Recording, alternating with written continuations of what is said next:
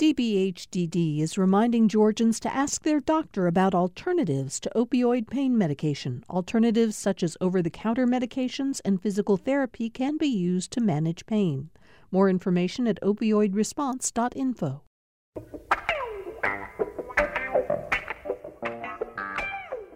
Here we go, getting set to close the books on another week on Political Rewind, but not so fast. We have so much to talk about on today's show. I'm Bill Nigut, and of course, I'm very glad to have you all with us. And because we have a lot to discuss, I want to get right to our panel. I'm joined, as I always am on Fridays, by Patricia Murphy, political reporter and the political insider columnist for the Atlanta Journal Constitution. You read her in the newspaper on Wednesdays and Sundays. She oversees uh, the uh, uh, uh the Jolt and other uh, news stories that pop up on uh, AJC.com, political news stories. And in a moment, Patricia, don't be don't spoil it until we've introduced everybody else. You've got a blockbuster lead, lead item in the Jolt this morning. Yes, but I don't want to spoil it. So stay tuned, listeners. All right. Stay, stay tuned is absolutely correct. Donna Lowry is back with us. We're always glad to have you here, Donna, the host of Lawmakers um, and uh, someone I'm always pr- proud to call a colleague at GPB. How are you doing, Donna? Oh, I'm doing great. I'm glad to be a part of this. And I know that people are running to the jolt right now to, to read it ahead of time before Patricia announces. I, I, think that's right. I think that the political junkies who listen to the show are doing just that. Leo Smith is uh, back with us. Leo, of course, a GOP strategist, the founder and head of Engaged Futures, an organization uh, which works on a variety of issues that, in, in the long run, Leo, I always say your mission is to find a way to bring all of us as diverse people together around the issues that you and your organization care about. Fair enough? Fair enough, Bill. Obviously, we are having quite a bit of trouble bridging the political gap these days, and also demographic yeah. gap. So, uh, lots of work to do. We're also very pleased to have back with us uh, for the first time in quite a while Sarah Riggs Amico. You'll remember that um, Sarah ran for both U.S. Senate as a Democratic candidate, and before that, Lieutenant Governor 20 and, tw- and 20, 2020 and 2018 in each case and uh, continues to be very involved in politics. The chairwoman for Vote Mama, which is a national PAC that supports moms of young kids running for office, which in and of itself, Sarah, is a fascinating uh, idea. Um, and we're very happy to. You're also, we should say, an entrepreneur, successful businesswoman. Thanks for being here. Hi, I'm glad to be back, and thanks for the shout out to Vote Mama. We've had a, a great record. I'm very proud that Georgia actually had the best win record in the entire country for Vote Mama last year. And uh, we've just wow. released yesterday our report on using campaign funds for childcare, uh, which is, has been an issue we've been pushing for a number of years now. Wow, really interesting issue for us to explore as the show moves forward. Thank you for mentioning that. All right, Patricia. Give us the big news. Well, well I, let me let me couch this. This is news that could be happening and is being speculative considered. news. Yes, this yeah. is news about speculation, but that's that's how we roll in the jolt. Um, so we had heard, uh, we have been hearing uh, that Speaker David Ralston has been mulling over a challenge to Senator Raphael Warnock, um, and uh, the speaker was in Washington yesterday and um, uh, tweeted out a picture of him and Senator Mitch McConnell and uh, Senator Rick Scott. Uh, Senator Rick Scott is important because he leads up Senate Republicans' efforts to uh, win seats for Republicans. And so Rick Scott will be in charge of the Washington effort to defeat Raphael Warnock. And so, um, obviously, we reached out to the speaker's staff to say what's going on here. And um, the answer is that he was in Washington to discuss um, the Senate seat, which should have been kept by Republicans, in his opinion. Uh, they didn't say one way or another if he is. Um, considering taking a run at that seat himself, but it does um, add uh, what you would call fuel to uh, the fire of people saying, is Ralston running? And we've been hearing that. And then to see him in Washington, especially with Rick Scott and talking proactively about that Senate seat, um, and there was no denial that no, I would never run for that Senate seat. Um, it, uh, it certainly caught our attention, and so uh, we've led the jolt with a question mark. The question mark is Senator David Ralston.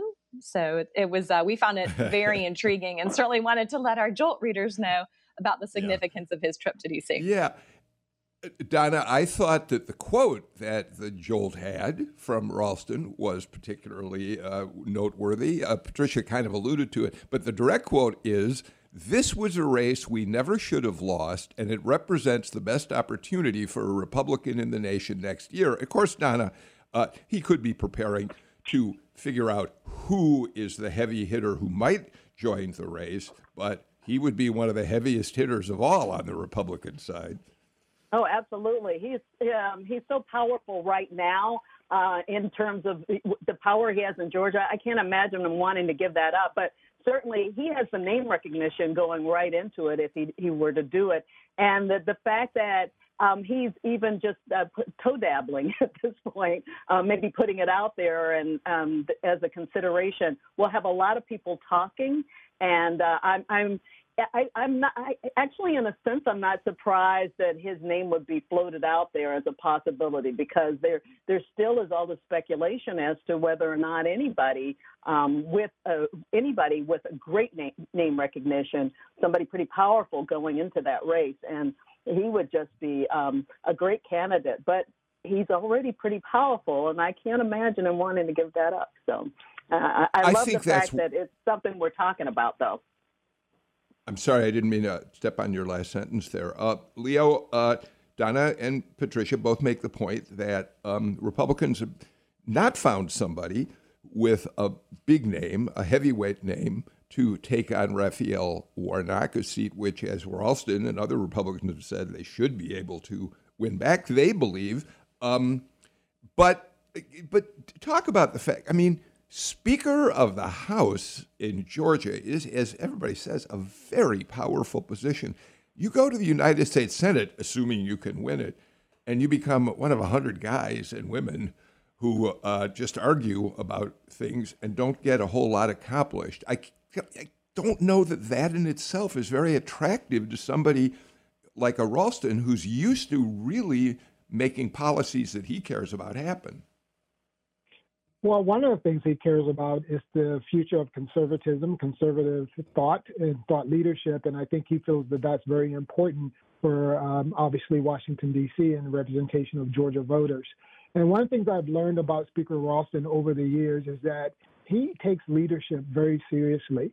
And when he sees that we're seeing a paucity of good candidates running for the Senate race, I think he's basically, he's also a very good strategist. He's sort of calling um, the leaders and saying, hey, what are you guys doing? Whether it's Kelly Loeffler or, or anyone else, uh, you need to like you know pony up and get on your horse and ride toward this uh, this race. And I think that's what he's doing here. He's setting a bar. Um, I think he's sort of shaking the bushes here. Sarah is the Democrat on our panel. What do you make of all this talk?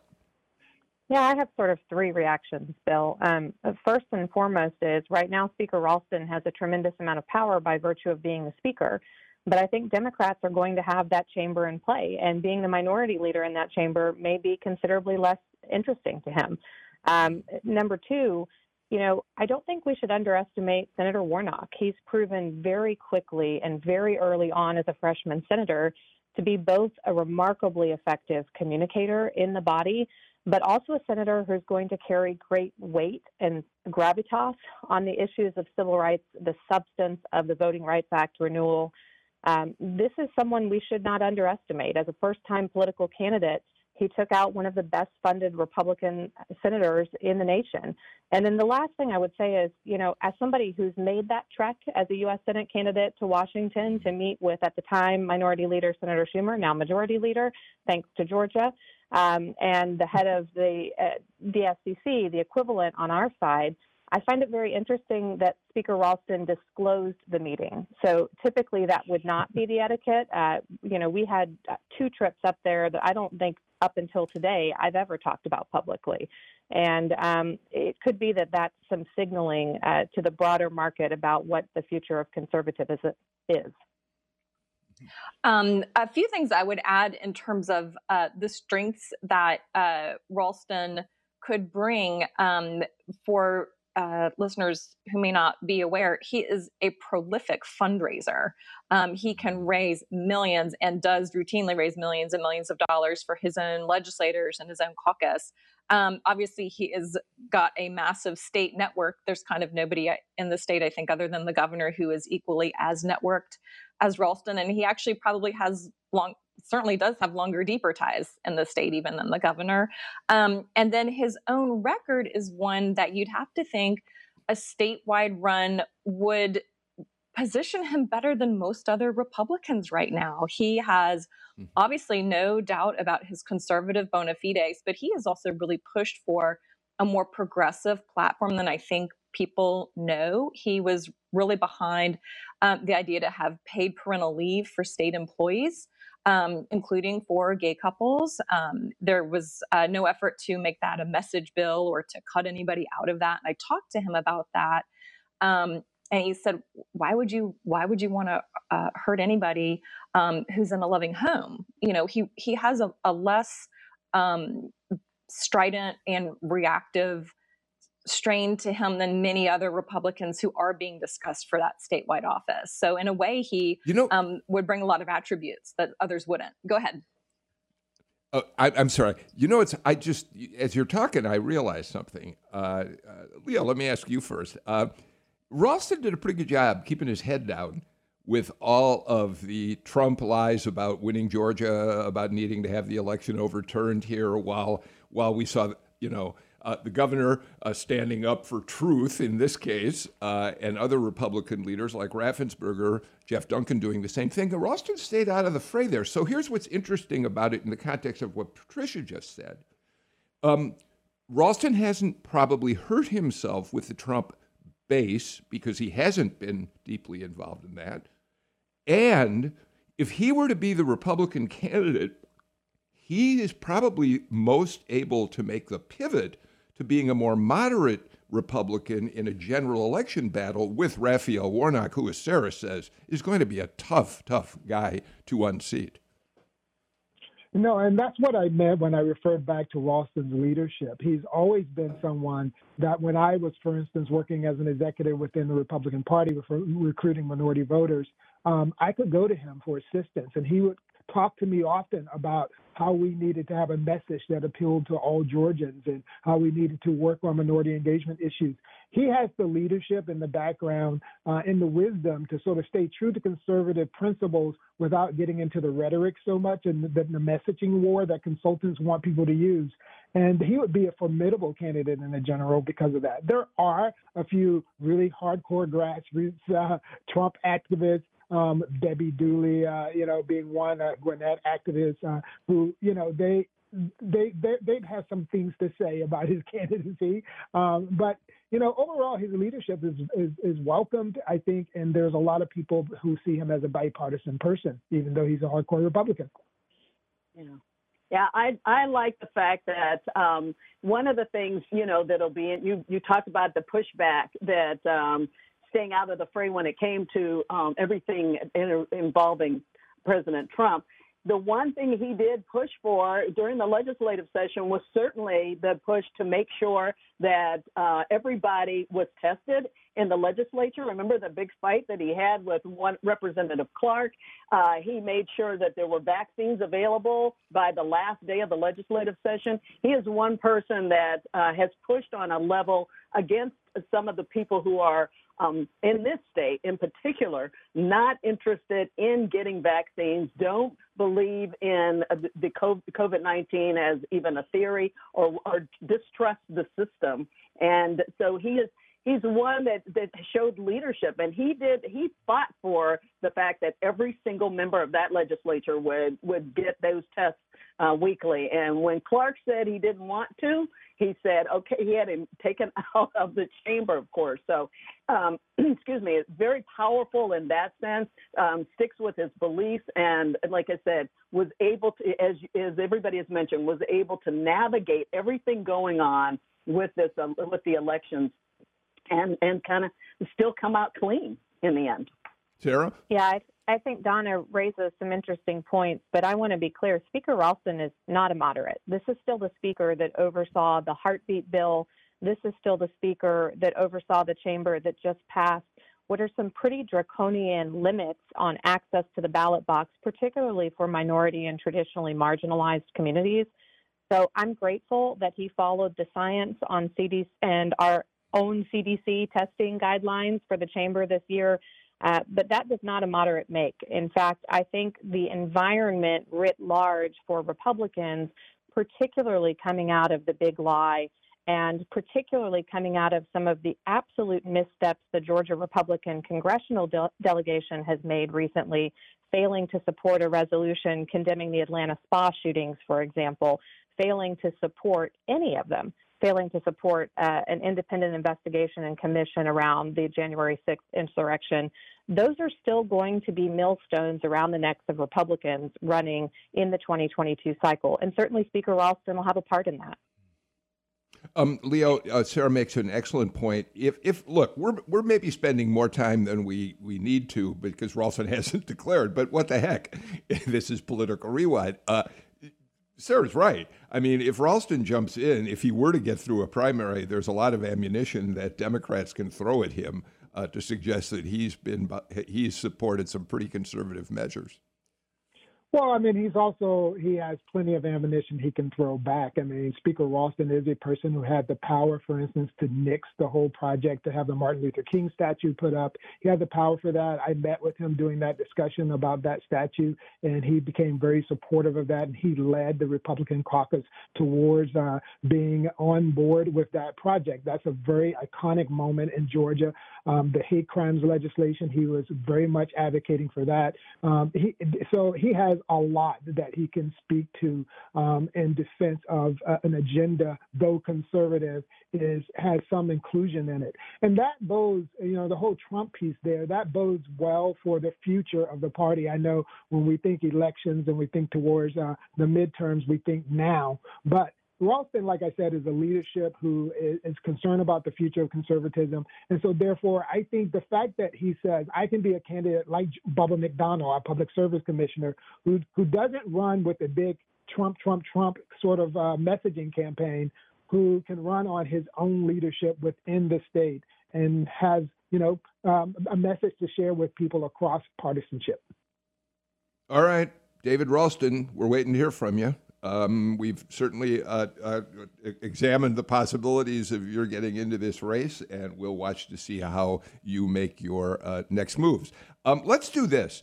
Why don't we, Sam? Let's get the first break of the show out of the way, because when we come back, I really want to delve in with this panel to this uh, new rallying cry that conservative Republicans in Georgia and across the country have around uh, making sure they stomp out the teaching of critical race theory in schools. And the big question is is this a solution in search of a problem? We'll be right back on Political Rewind.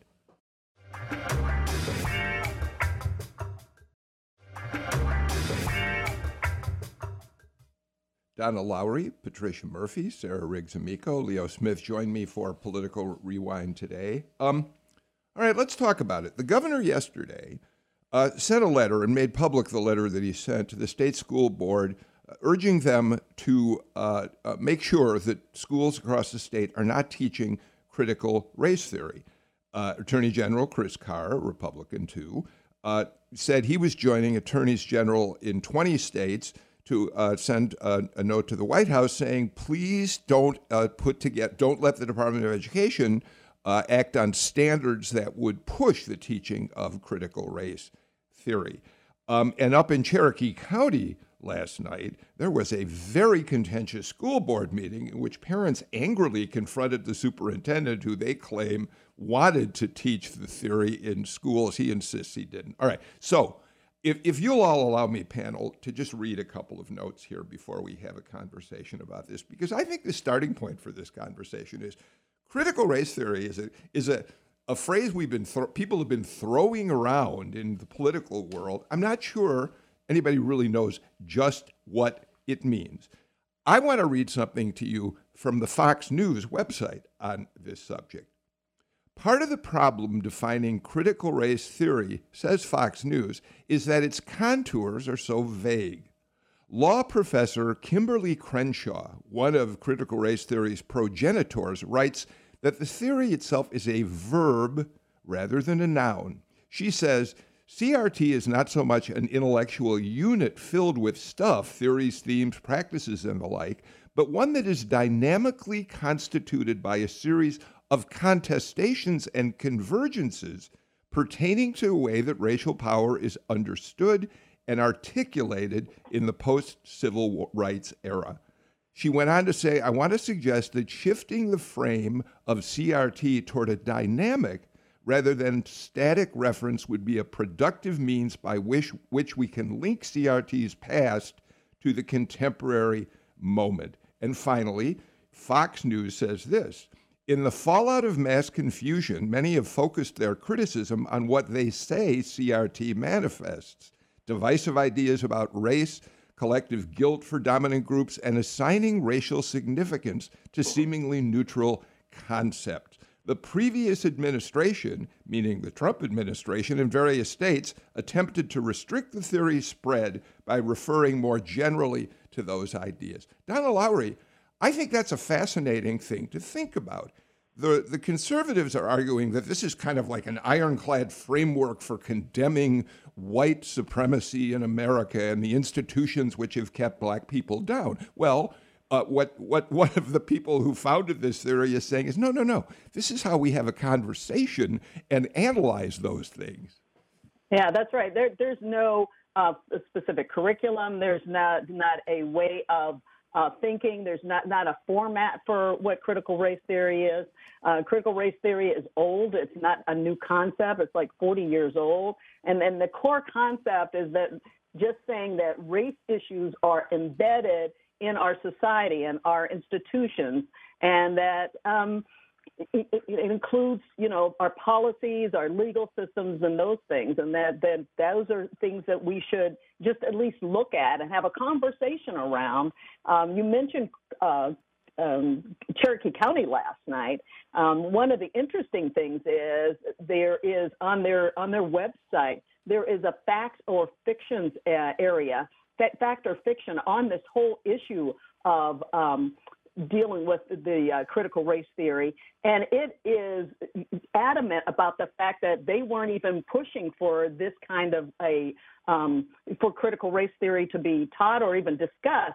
What they actually say under fact is that th- this is a complete fabrication created under rumor mongering on social media by people because they decided to have a special assignment person who hasn't even started working yet in July they've hired somebody who will be a um, diversity, equity, and inclusion person, and somebody also to talk about social and emotional learning within the school district, which is a big deal, especially with mental health issues and all that's going on in the schools right now. And then, uh, but but it has become this whole critical race theory has been thrown in there and become so politicized as a um, as a way to to push something that doesn't exist into the school systems. And the governor's um, letter to the state board of education, which doesn't come up with curriculum but only de- develop standards, and they haven't developed any standards around this. That um, it's kind of I see it as a um, sort of a distraction at this point for a lot of people away from some of the issues, the really really tough issues that school districts are dealing with right now, coming out of a pandemic where kids have le- had learning loss and so much more. To and teachers and school districts are still trying to figure out where they go next. Leo Smith, you're an African American Republican. You have had to swim upstream on a lot of issues related to your party, and you've done it uh, in, in, many ways very successfully. So this must uh, strike some notes in you that I think we should hear about. Well, you know, I, am an education advocate. One of the ways I got involved in, in politics in Georgia was advocating for education reform. Um, and so, you know, this is a really important issue. Education is like slow brain surgery. And what's important here is we not define the surgery, teaching, um, learning, um, in these kind of political tropes I mean, you've got to understand that even ideas, ideology, want a brand for itself as, as well. And we're in this highly politicized, um, you know, place in America where people are looking for wedge issues.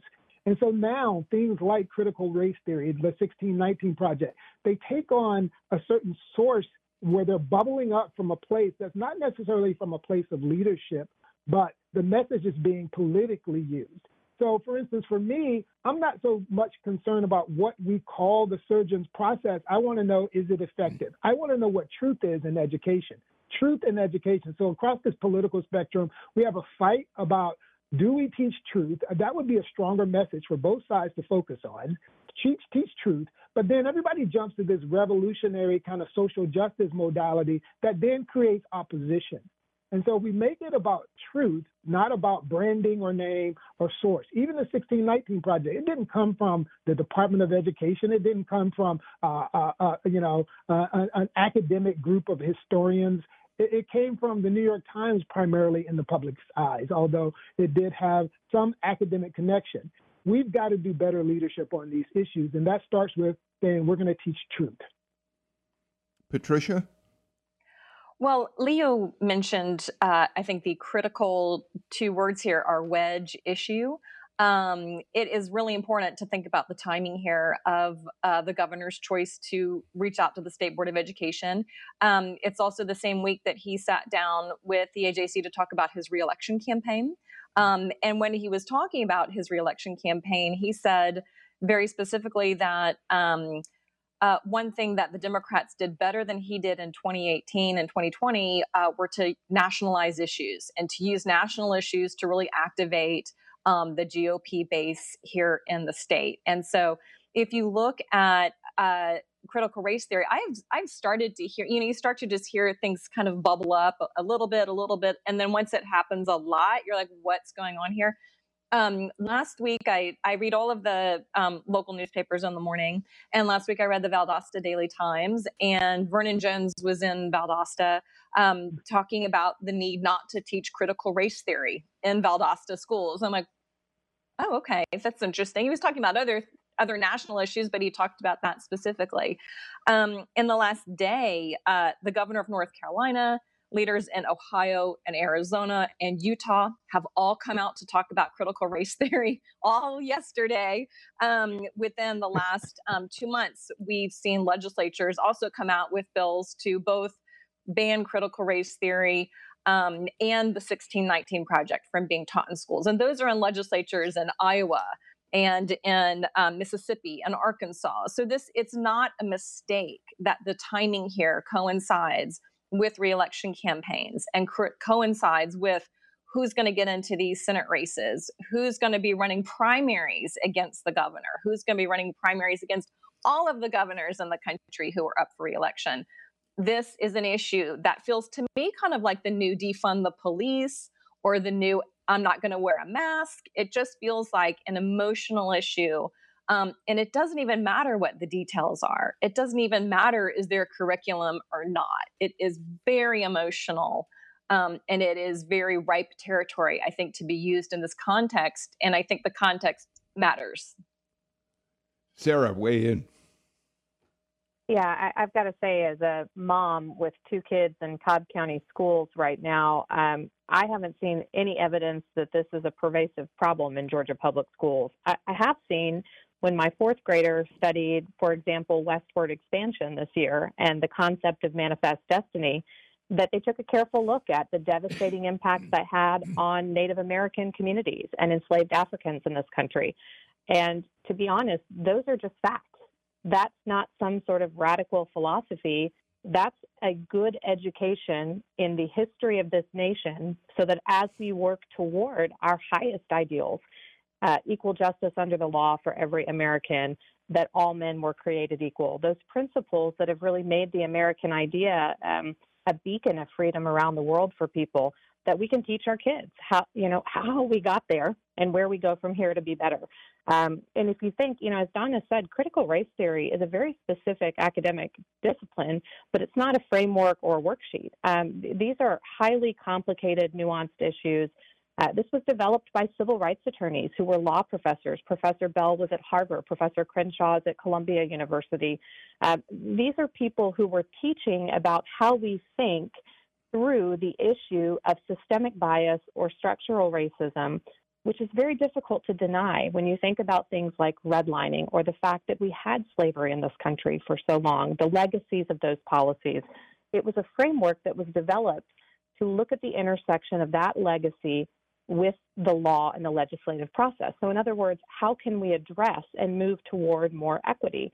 And, you know, from a policy perspective, it's uh, almost crazy to think that we shouldn't have that as a frame of reference. If you want to look at, for example, the correlation between race and healthcare outcomes, if you want to look at the correlation between race and educational outcomes, between race and generational wealth gap issues, um, these are all things that do require we have a critical eye toward a fact based discussion of our history. And that doesn't demonize anyone. I can tell you, my, my 10 year old did not come home feeling like she was an oppressor. Uh, she did not come home feeling anything other than a craving uh, to live up to this country's ideals and a command of the facts of our history. So I think acknowledging that so many people of color in this country have experienced racism on a regular basis is a really important part of how we build empathy. And as again, Donna mentioned earlier, how we have a conversation about where we go from here. Hmm. Um, if you'll indulge me, all of you, and let me read a little bit more on something else. The 1619 Project has come up in our conversation a couple times already. Um, it was uh, uh, that, that whole project, which looks at uh, the history of racism in America, was headed by Nicole Hannah Jones, a MacArthur Fellow uh, an extraordinary uh, investigative journalist. Uh, the news about her this week, given all of the attention that's been focused on critical race theory, the 1619 Project, which was uh, demonized by Donald Trump when he was in the White House, is that the University of North Carolina, which has brought her in as a professor, proudly brought her in, has denied her tenure despite the recommendations from uh, the uh, department in which she resides, the board uh, felt it was a little too hot to give her tenure while all this is going on. But I want to read to you all from the beginning from Nikole Hannah-Jones' essay, which kicked off a lot of the controversy. I'll do it as quickly as I can. In August of 1619, a ship appeared on the horizon near Point Comfort, a coastal port in the English colony of Virginia. It carried more than 20 enslaved Africans who were sold to the colonists no aspect of the country would be formed here that it, that would be formed here has been untouched by the years of slavery that followed. On the 400th anniversary of this fateful moment, it is finally time to tell our story truthfully.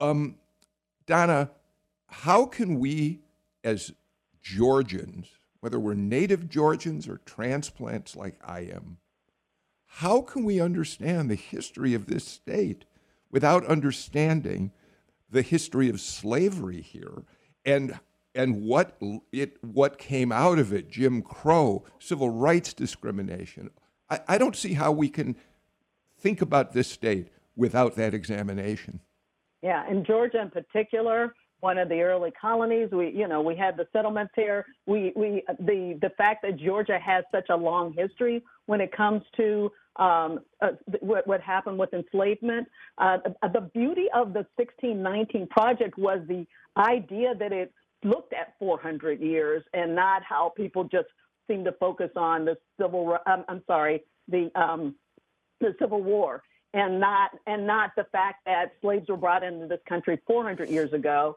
uh, long before we we became a, a, nation. And so I think that that was the thing that was really such so wonderful about the project that you were able to we were looking at uh, this history of our country, where we started, where we've ended up, how the, this is all how what happened with enslavement it became embedded in everything um, in our lives and still is, and um, it makes us um, look at the world in a whole different way. So right now, it just seems like it's the time to kind of look back on all of that and to, to, to determine which policies are keeping people still in the position of not being able to move on, dealing with a lot of, as, as Sarah mentioned, the healthcare issues and so much more. That are so embedded in our country, the law, uh, the legal pra- practices, the criminal justice system, so much embedded by the some systematic racism issues.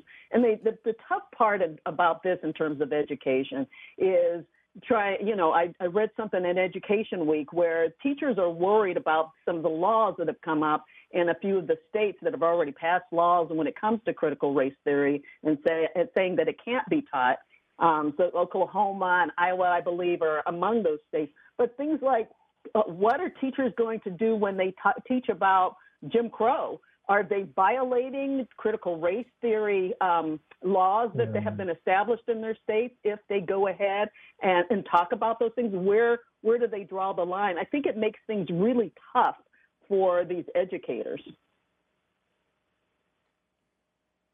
Yeah, I think it. I think it's especially difficult for educators um, to be uh, dealing with these issues when you uh, do have facts and even news being politicized. Uh, it's it is so difficult if people are being told not to trust the source of information mm. to then go in and teach that information.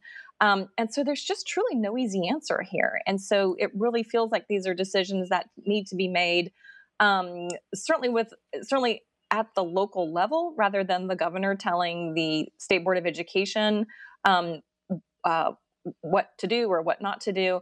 Um, but then also uh, deal with a with a set of shared facts and a set of um, trusted sources of information. Um, it's just true that um, many uh, republicans and conservatives do not trust the new york times do not want an article in the New York Times presented to students um, in elementary school as accurate. And that is because of just a deep, deep, um, lots of attacks on the New York Times, especially from Donald Trump.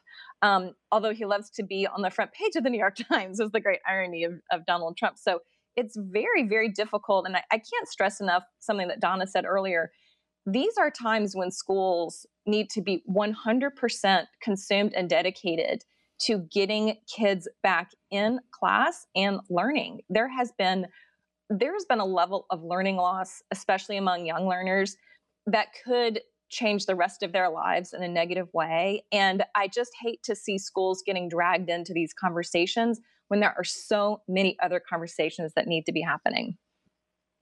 Leo, let me let me move the conversation uh, forward just a, little bit here.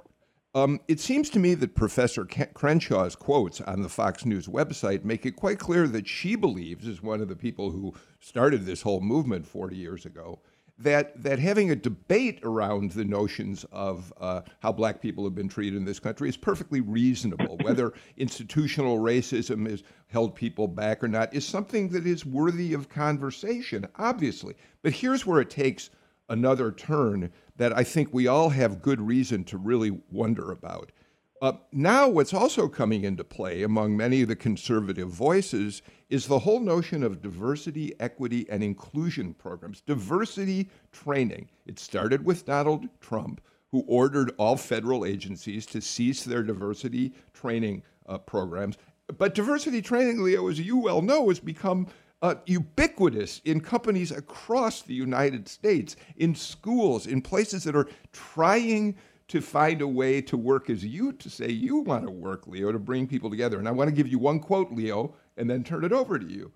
Forsyth County held their school board public hearing on Tuesday, and it was about the diversity, equity, and inclusion plan, which critics down there have tied to critical race theory. And here's what Hunter Hill, who's now the chairman of the Republican Party of Forsyth County, a legislator, a former legislator, here's his quote Let's be totally clear on what diversity, equity, and inclusion training is a Marxist Trojan horse disguised with sunshine, rainbows, and a bow on top. Leo?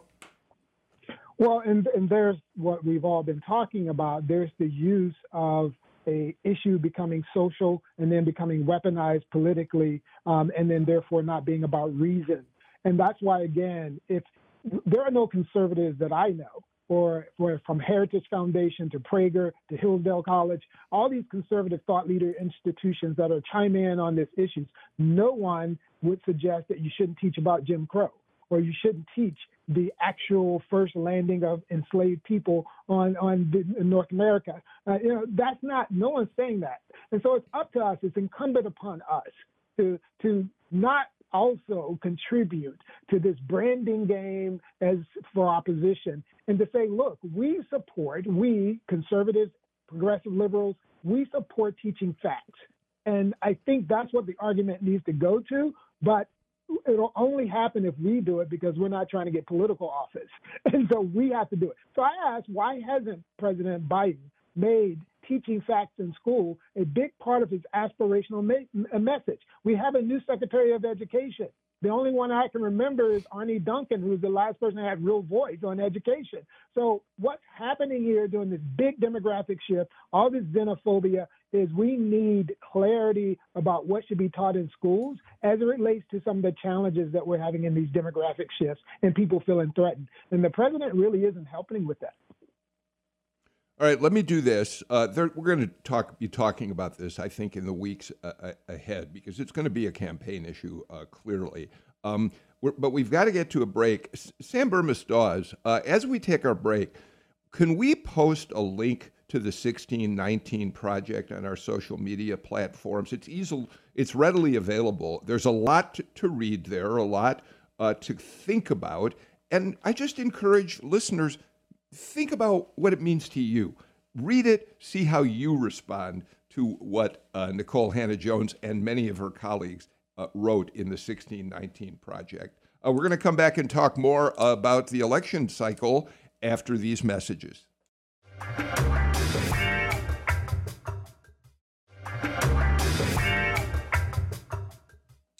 Patricia Murphy, more election news in Georgia this week. Um, Brad Raffensperger was up at the Gwinnett Rotary and uh, said, yep, he's going to run for reelection, uh, even after Geoff Duncan, earlier than him, said, no, I don't think so. I'm going to go out and work on GOP 2.0. Uh, who made the smarter decision in terms of the, the uh, electorate out there right now, uh, in your opinion, Patricia? well, I guess time will tell.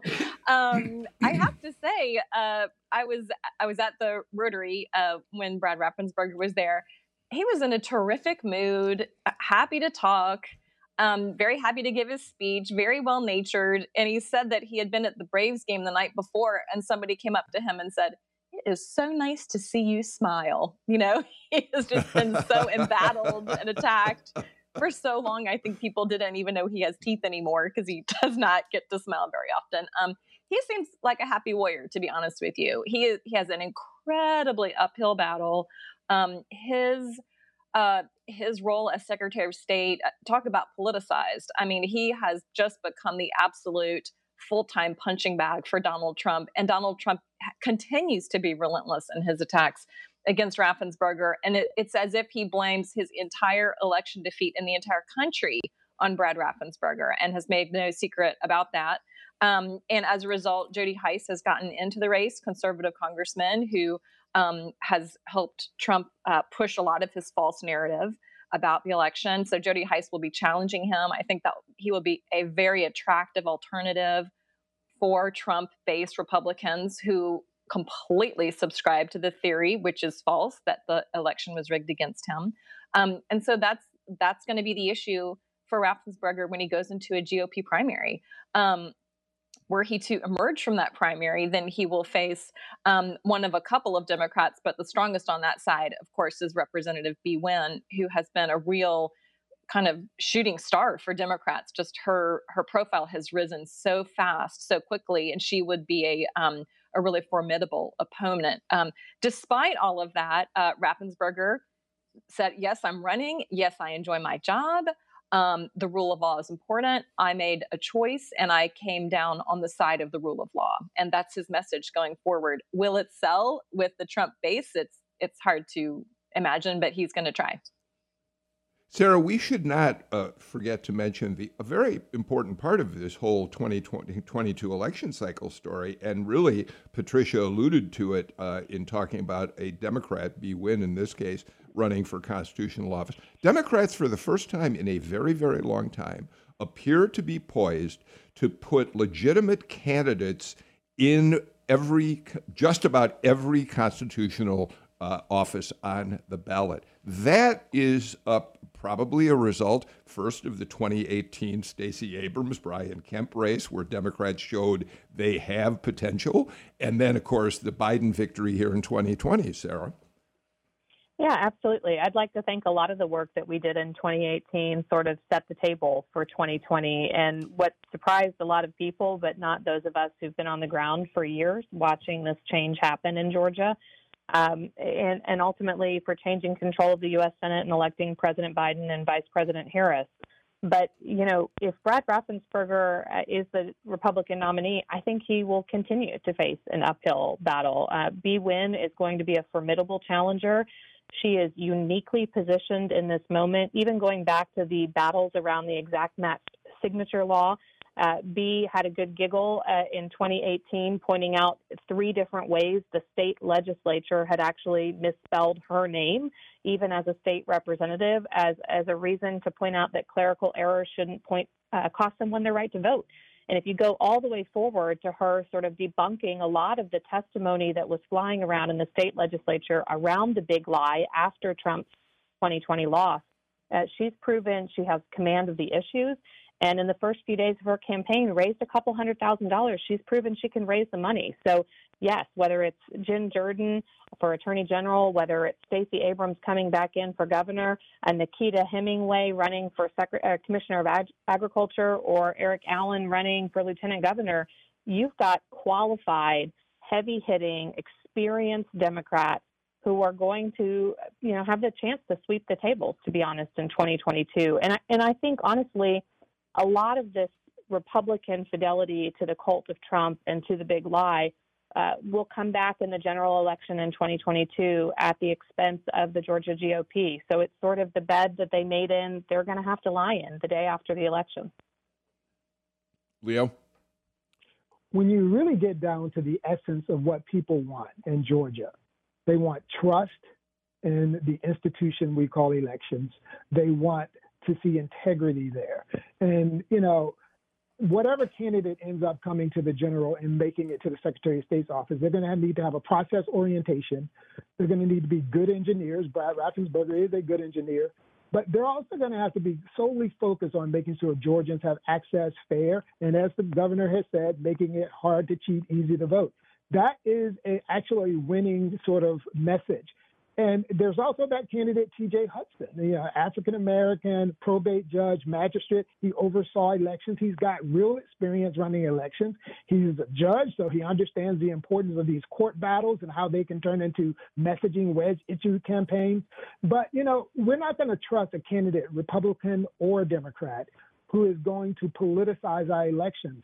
And that's who Georgians need to rise up out of all these candidates someone who isn't going to politicize the process. And I don't think right now Georgians know that candidate. And I think that's why even candidates like TJ Hudson might offer some some new voice for the future of the GOP as well as for the present um, midterm election. So, Donna, I want to throw it to you with two points to make. First of all, Leo uh, suggests that the message hard to cheat, easy to vote is a winning message. I don't doubt that it's a winning message, certainly in Republican primaries. But I think in a general election, it might be a very, very different matter because there's no evidence there has been any real cheating in uh, the elections in Georgia. So I think there are a lot of moderate voters who are not going to buy that particular message. The other thing I'd throw to you on, Donna, is when Patricia says that Brad Raffensperger says he likes his job, I think it's time to wonder about just what he's dis- how could he possibly be enjoying his job after the last year or so? You know i think he's he's probably received a lot of a pos- you know we even though it sounds like, you know, I love the fact that Patricia said he smiled at the Braves game the other day. I think that there's a feeling that he has, you know, has been, you know, beat up upon, you know, like he, that, that things are really rough for him. But I think he's a fighter. I think we've learned that during this um, this election cycle that he he likes to be in the fight and he likes to win. And so that'll be a big part. That's a big part of why he's sticking with it. He's not one that's going to run away from things. I mean, he had he had people threatening him, his family, his own lively, you know, his his life, and and yet he he fought against. He went up against the president of the United States, Um, I think he he just feels pretty strong about his chances in all of this, and uh, and so and and the fact that he likes his job, maybe that's part of it. He likes the fact that he can he can fight in that job the way he has. I didn't want to put, make one more point if I could, you know, getting back to CRT just really briefly, I wonder if the timing of the, the governor's letter to the State Board of Education on uh, critical race theory has anything to do with the fact that um, Stacey Abrams, of course, is expected to announce soon a black woman um, who is going to go against him, uh, expected to go against him again as governor and um, and this is a race issue with critical race issue. I just want to throw that out there that it just the the timing of all of this. Uh, I realize it's a national issue, but it's also um, something that's going to be very uh, interesting to, in a discussion in Georgia with a black woman running for governor again, and no black woman has won uh, a gubernatorial seat in this country before. Uh, as we start to run out of time, uh, first of all, I should point out that Stacey Abrams may be planning on announcing fairly soon, but she's right now uh, going to be out promoting her novel while Justice Sleeps, which, by the way, got a pretty good review, pretty good in the New York Times uh, uh today. Sarah, uh, very quickly, um, do you imagine that Stacey Abrams is preparing to launch her candidacy? And have you decided yet whether you are ready to try for another race in the next couple of cycles? Oh, I, I, I would never say never, but not right now. I'm enjoying spending time with my kids and uh, running a business that we're trying to set up. We'll have our 100th anniversary at my company in 2028. So my job is to get us ready for the next 100 years. Um, but I will say, you know, for Stacey, I hope she runs. Uh, the last I spoke with her, she hadn't made any formal decisions on if and when uh, but I certainly think she's got a chance to break that seal and be the first black woman ever elected governor in this country. I, I think she'd love the rematch, and candidly, I think it'd be a very tough road to hoe for Brian Kemp. Um, but but I will say we've got to we've got to find a place where um, we we can have these conversations no matter who's running for office, and and it's concerning to tie it to the politics of the day rather than the history of the country. Um, thank you for your uh, uh, comments, which are going to close our show today. Sarah Riggs, uh, Miko, Leo Smith, Donna Lowry, Patricia Murphy. It's just another one of those days where I feel so lucky to be able to listen to such smart people talk about fascinating political news. We're out of time uh, for today. We're out of time for this week. Of course, I hope you all have a wonderful weekend. Take care. Stay healthy wear your mask, don't wear your mask. You have to make that decision, and we hope you make it honestly if you've been vaccinated. And since you probably have been, tell a friend it's time they get vaccinated too. See you all next week.